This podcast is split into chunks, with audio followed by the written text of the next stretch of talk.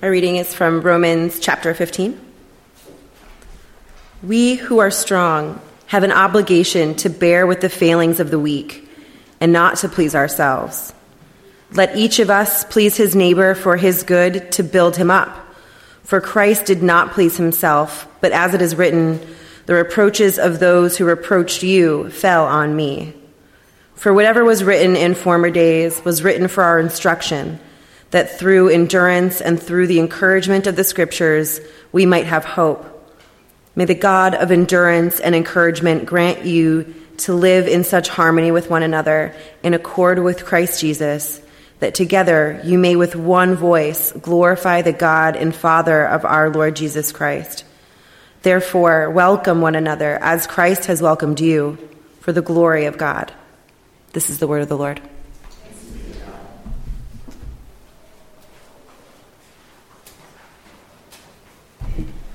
Well, good morning, uh, Panador. Uh, my name is Mark. I'm one of the pastors here. My family and I just drove in straight from our campsite again this morning. We've done this a couple of times now this summer. So we broke camp at 7 a.m. Uh, and drove straight here, about two and a half hour drive, and got here uh, just in time to be with all of you and worship with all of you. So I've mentioned a couple of times as I've greeted some of you that I may still smell like a campfire. One of you I mentioned this to, and you promptly told me no, it's something else that I'm smelling, actually, which might have to do with the fact that this campground was not equipped with showers. So I've been in a river the past couple days, but have not had a bar of soap touch this person in some time. Um, so grace to you and grace for me from the Lord Jesus Christ. Uh, I have the honor and privilege this morning of introducing our speaker. You know him already, but I want to reintroduce him today. Um, three years ago now, I sat down with this person and we talked about the possibility of him pursuing eldership here at the church and becoming a pastor uh, here at the church. And so we entered into a process whereby we would examine him and see his fitness for that task. And over the course of the ensuing year, we engaged in that kind of examination and determined at that time, about two years ago now, that it was not the right time for him to move forward with eldership.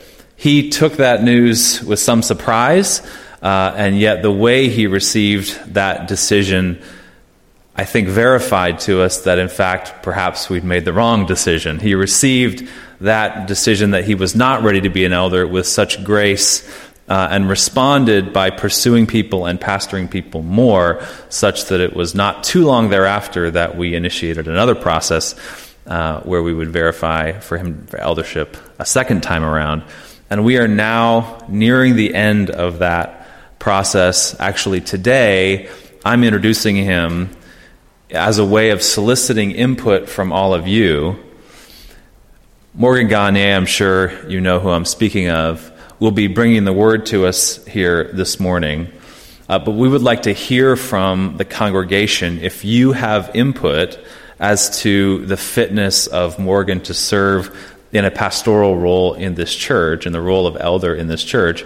The other elders, Wes and myself, would very much like to hear of that, whether you believe him to be fit and want to communicate that to us, or if you have some reservation or concern that you'd like us to think about or work through with you or with him beforehand, we'd like to hear of that as well. So today I'm introducing him to you, and then he's going to preach in front of you, uh, and maybe he'll take issue with something he says in his sermon, and that will be the thing that winds up getting us back to this same point two years from today. Who knows?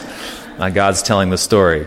Um, but there it is. For the next three weeks, actually, we'll have open input opportunity for you as members. So if you have something, some input for us, please bring that to us over the course of the next three weeks. And without further ado, let me introduce now my friend and brother, Morgan Gagne.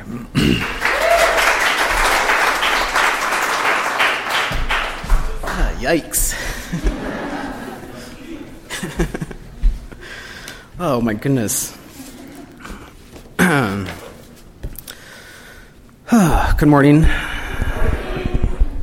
Uh, so, today uh, we're nearing the end of a sermon series titled Nearing the End uh, Good News for All People. And for this series, the elders created a preaching cohort whose purpose was to add more voices to the pulpit, with each of the preachers having been tasked with bringing forward the gospel with a certain gospel grammar or emphasis, and then applying it to a particular people group or type of person. Before we review what those grammars are, let's think more basic and ask, what is the gospel? But before we go there, let's even get more basic and ask, who am I talking to?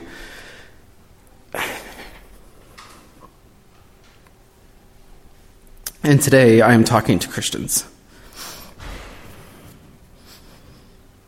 The title says Christians Weary with the Church. I think in your bulletin, but that's an old title I failed to update. Uh, we're going with straight up weary Christians. Any of them, wherever you are. Uh, so, where does the good news of the gospel go once you've been a Christian for a while? Christ speaks peace and gives us the gift of faith, hope, and love, but no saint is free from the experience of their sin or their trouble. So, with that, there's certainly an assumption in this that we know or I know what the gospel is. The gospel means good news, and what is that exactly? There seems to be three basic ideas in most of our Christian assumptions about what the gospel is. They are the person and work of Christ, the commands and teachings of Christ, and the nature and character of our salvation in Christ. The who, what, and how of the gospel, if you will. First, the who. By far, the person and work of Christ is the source and summit of all gospel truth, not just as, as an idea, but as a living Savior who sits in victorious accomplishment. From Hebrews, so Christ, having been offered once to bear the sins of many, will appear a second time, not to deal with sin, but to save those who are eagerly waiting for him. And, but when Christ had offered for all time a single sacrifice for sins, he sat down at the right hand of God, waiting for that time until his enemies should be made a footstool for his feet. For by a single offering he has perfected for all time those who are being sanctified. This is important because as we begin to collide, begin to collide with the Christ's commands and teachings and the experience and nature of our salvation in Christ, we must remember that from the salvation worked in the historical cross, in the historical Christ, we partake of the divine life. And the icon we have been given for the person and work of Christ is the cross. The cross is lifted up as ground zero in the reconciliation between God and man. Because what hung on the cross was the God man. Sinful human nature was redeemed, the church was ransomed, a new humanity had begun, open and complete for any sinner wanting a way out of sin and death. Second, the what. The commands and teachings of Christ force us to receive him as he is. Here, Christ defines for himself who he is and what he wants from us. And in all of this, we are being told who he is and who we will be through his grace. Then Jesus told his disciples, If anyone would come after me, let him deny himself and take up his cross and follow me. For whoever will save his life will lose it, but whoever loses his life for my sake will find it. Or, Jesus answered him, If anyone loves me, he will keep my word, and my Father will love him, and we will come to him and make our home with him. The person and the work of Christ and the teachings of Christ become entangled and inseparable. And finally, the nature and character of our salvation. Throughout the scriptures, but especially in the writings of the apostles, the infrastructure of grace through faith is given gospel equivalence. We are saved by grace through faith, not works. It is a free gift from beginning to end. To reject this is to reject Christ himself. In each of these three basic categories, Christ is insisting on himself as the way, the truth, and the life. Yet the huge difficulty in all of this is the proportions given to each of these categories. Anyone can overemphasize one category the, of the truth of Jesus to the harm of greater truth. For most of my own life, up until around the end of high school, I wouldn't have thought of the gospel as much more than the initial invitations or commands of Jesus, especially the commands to believe in him and repent of your sin. Then it followed to stay a Christian is that you now have to obey God's law, Or another way to say, I thought the Christian life was no more than the call to trust Jesus by obeying his law, which is not necessarily wrong. But when isolated from the ever present crucified Christ, and when isolated from being told I am saved by grace through faith, not works, despair and fear felt like my only options. As I grew up, I watched the strength of my sin rapidly outpace the strength of my faith. So, what do we mean by gospel grammar? Basically, a certain mode through which Christ confronted sinners and comforted sinners. For some, the gospel confronts everything that they stand for, and for some, the gospel comforts every wound. The grammar is often the point where the proclamation of Christ meets the human condition and offers the experience of Christ. So, the three experiences we've been offering eh, are the upside down, the inside out, and the already not yet. First, the upside down. The upside down is this world is absolutely opposed to the values of God's kingdom. All human power and self worship are antichrist. The nature of grace is subversive and uncontrollable, and what you mean for sin, God means for good. In this grace and in this kingdom, the weak are strong, the poor are rich, the sinners are righteous, the dead are raised. Second, the inside out. No one is righteous. No, not one. Without faith, it is, it is impossible to know God.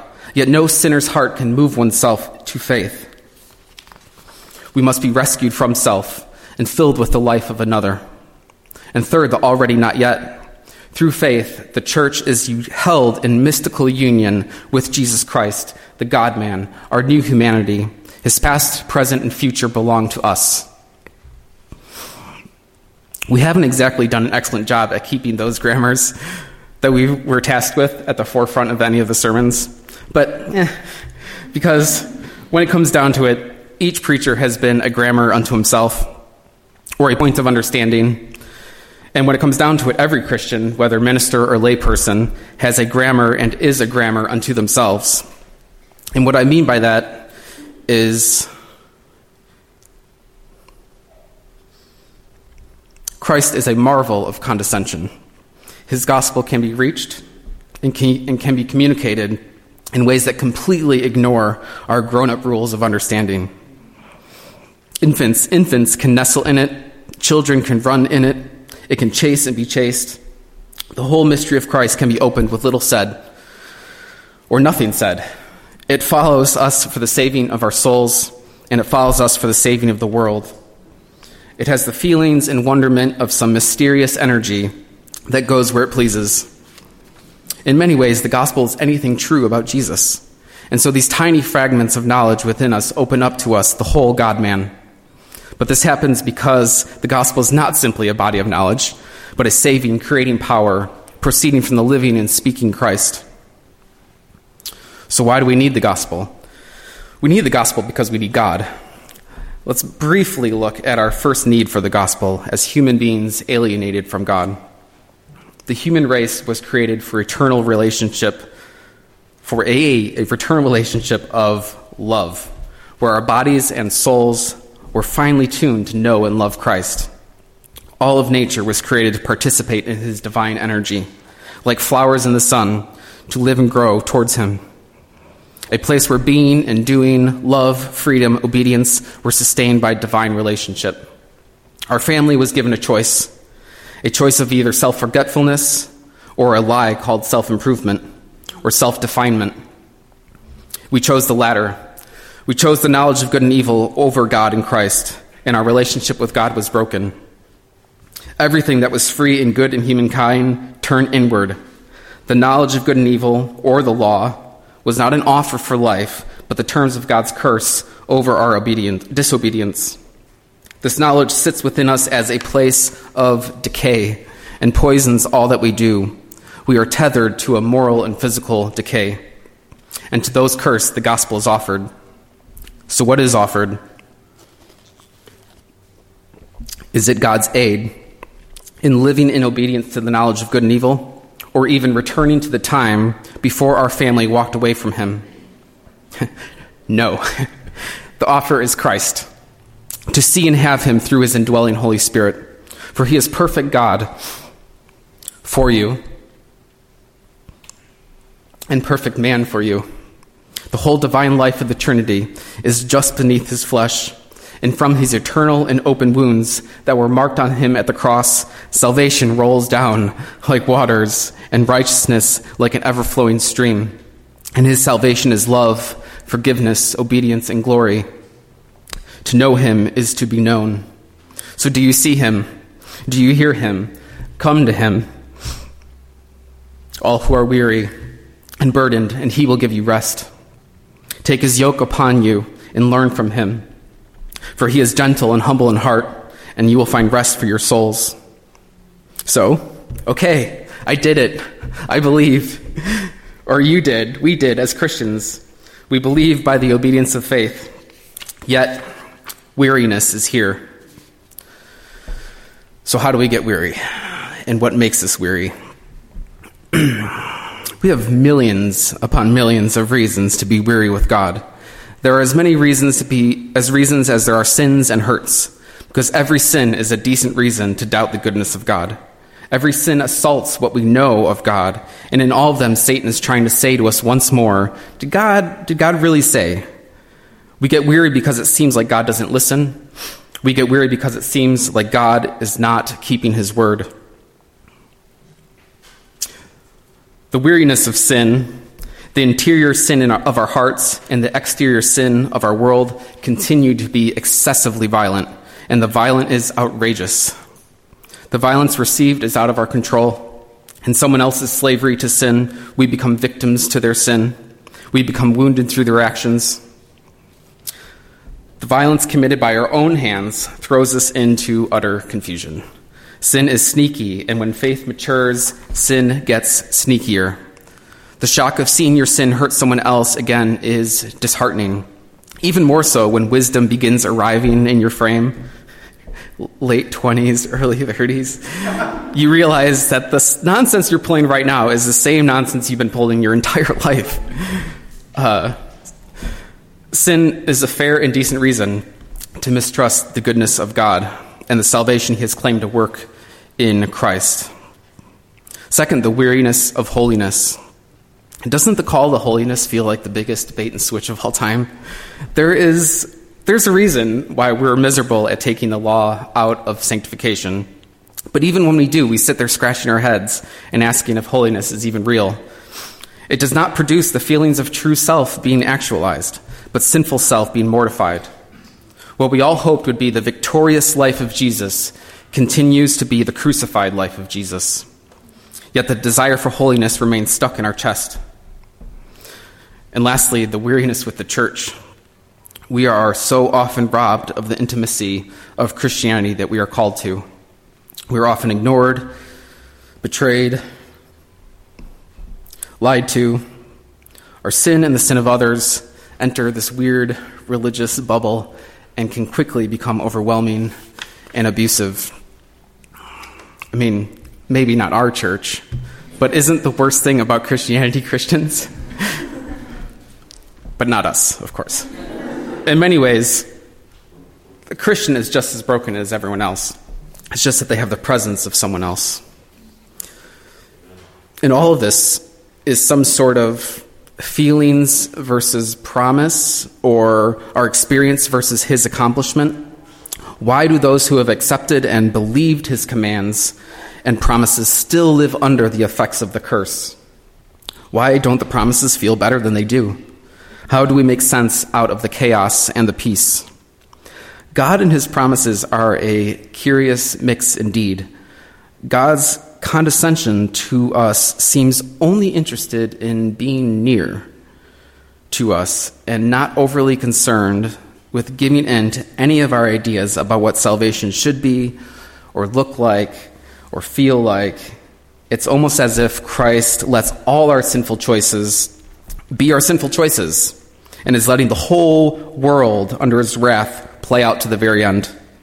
And with the curse of God running us over in the street, he, he, he tells our souls to be still and have no fear. With that, let's turn to the text.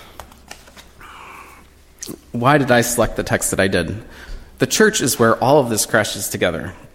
Our faith, hope, and love crashing into all the sin that we can throw, in at, throw at him.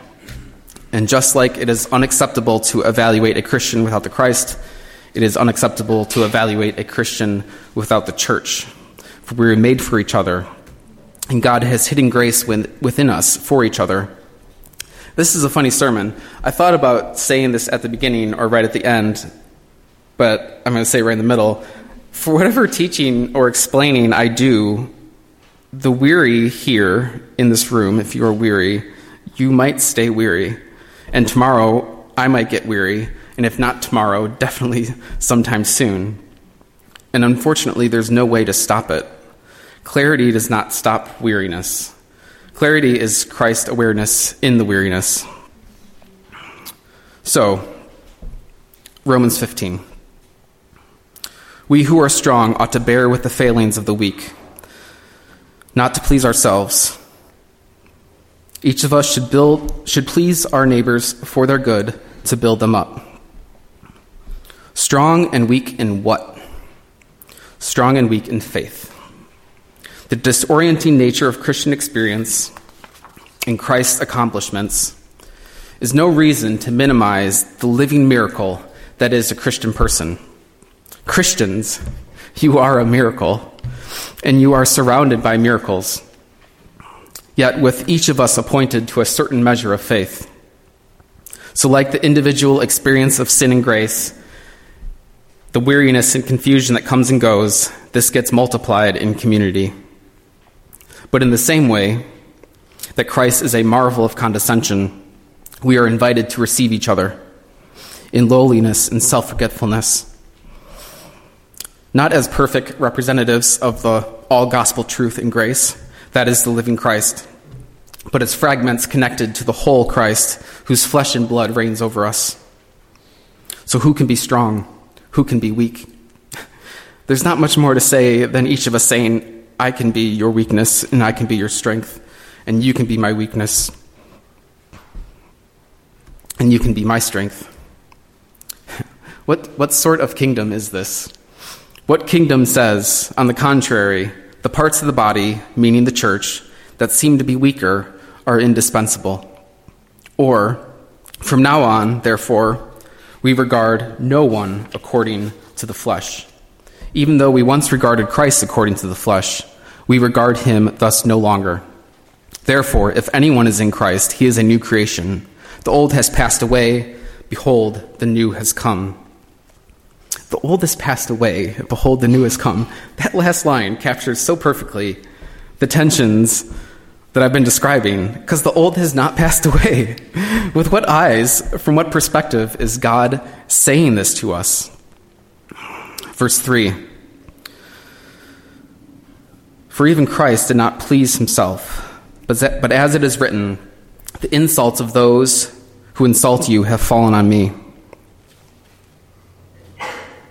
The place God is saying this to us is Christ and Him crucified. There, our perfect substitute, at the climax of all of us sinners becoming His sin and His righteousness becoming our righteousness, the cross of Christ simultaneously becomes an annihilation of self and a recapitulation of self. Both our end and our beginning the life of faith is a perplexing mix of the death of Jesus and the eternal life of Jesus as the energy and quality of our faith. Our Redeemer is our death and our life. A life of both sorrow and comfort, suffering and healing, mingled together in union with Him. The gospel life is a life of Christ repetition, not as earning our own way, but as being freely given His way and being his ambassadors to the world. Which all of that is an exciting way to say that we are stuck. To whom shall we go? He has the words of eternal life. Verse 4 For everything that was written in the past was written to teach us, so that through the endurance taught in the Scriptures and the encouragement they provide, we might have hope. You, you are not alone. None of this is new. The people of God, sinners saved by grace, have been in this faith since the beginning. Connected to his Spirit, and by his Spirit, he grants us faith. Faith is designed to look and feel like Christ.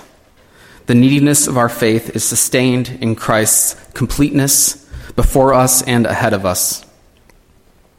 And lastly, may the God who gives endurance and encouragement give you the same attitude of mind towards each other that Christ Jesus had, so that with one mind and one voice you may glorify the God and Father of our Lord Jesus Christ.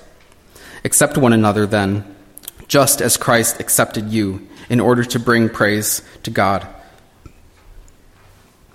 So, who is Christ for us? Christ for sin, Christ is forgiveness and presence. I speak as plainly as I possibly can. Your heart in this life will never cease to produce sin. The thorns of our sin and pain will not end in this life, but Christ is with us, He is for us, and He is in us.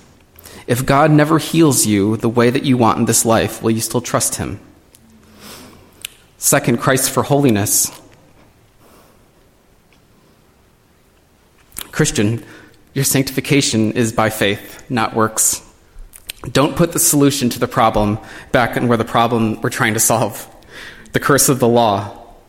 The life of faith is a life with Jesus through the Holy Spirit, not a life of using the Holy Spirit to get to Jesus.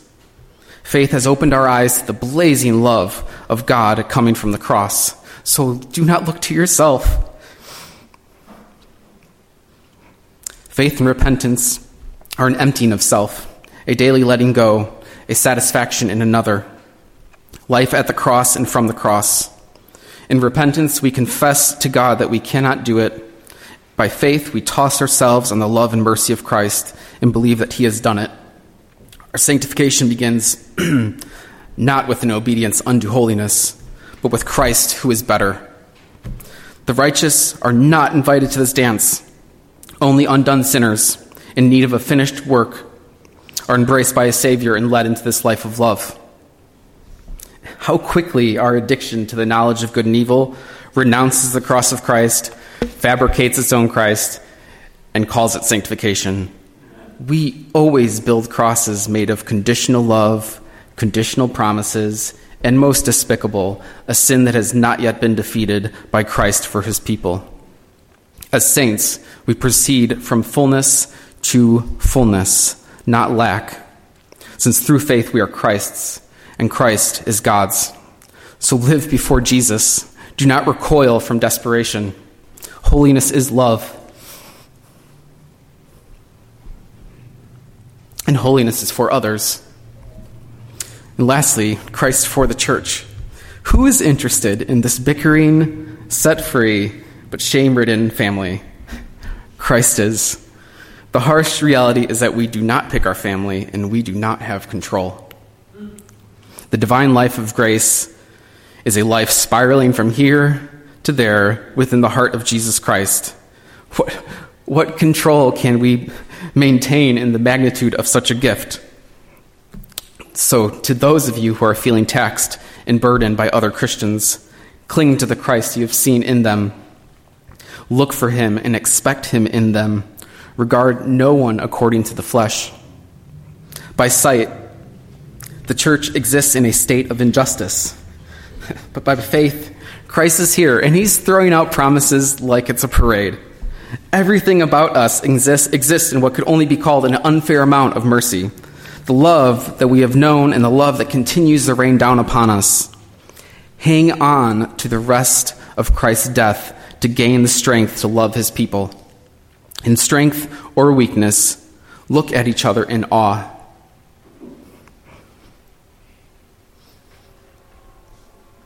Pray for the grace to sit with sinners, just like you, but more importantly, sinners not like you.